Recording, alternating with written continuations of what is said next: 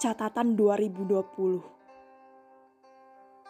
yang menjadi sejarah Indonesia kelak.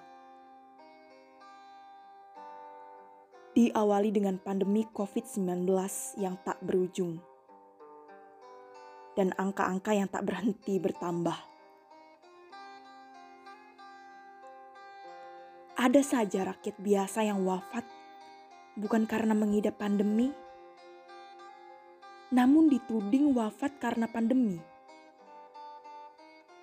Tak memikirkan nasib keluarganya. Lalu ke mana dana-dana itu dibawa? Dan kepada siapa lagi rakyat harus percaya? Saya percaya COVID ada tapi tak percaya angkanya.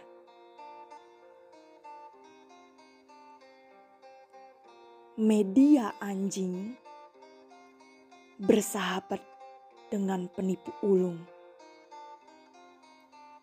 Rakyat sudah muak dengan drama pemerintahan. Mau sampai kapan rakyat dibodohi terus-terusan?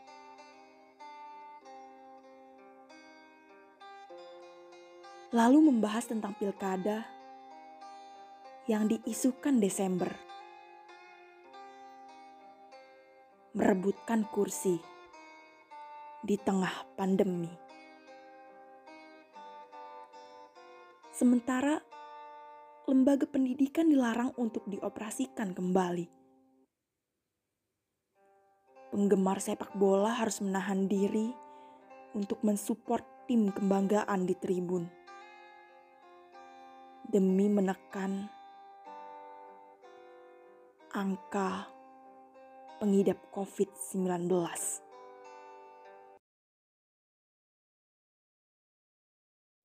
Ya, semua hal dijegat, diperhambat, dilarang. Namun, pilkada tetap dilaksanakan seolah-olah ada sesuatu yang telah direncanakan.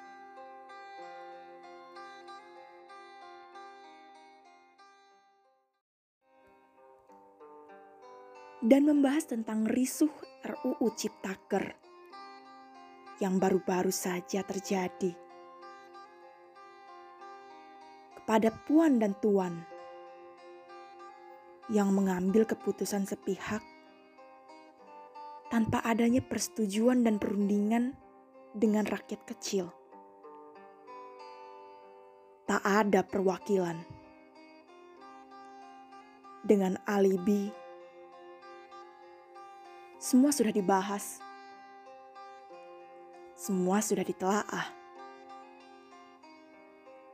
Seolah-olah terburu-buru mengesahkan. Sedangkan RUU PKS terlantar berdebu. Tak kunjung ketuk palu.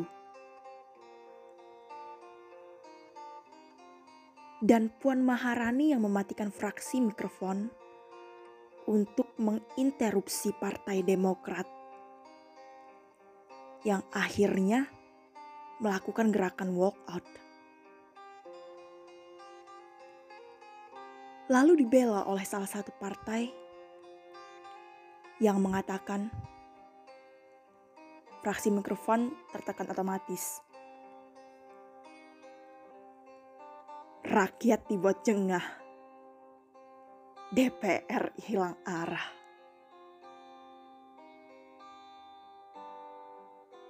Dan pahitnya lagi,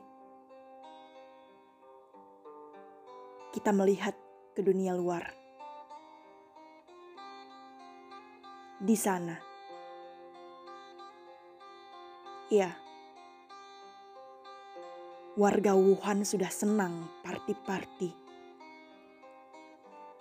Sementara warga Indonesia hampir mati teriak minta nasi. Hm. Inilah segelintir ironi negeri ini. janji-janji tak lagi berarti. Dan paku-paku sengaja ditebar untuk melukai warga sendiri.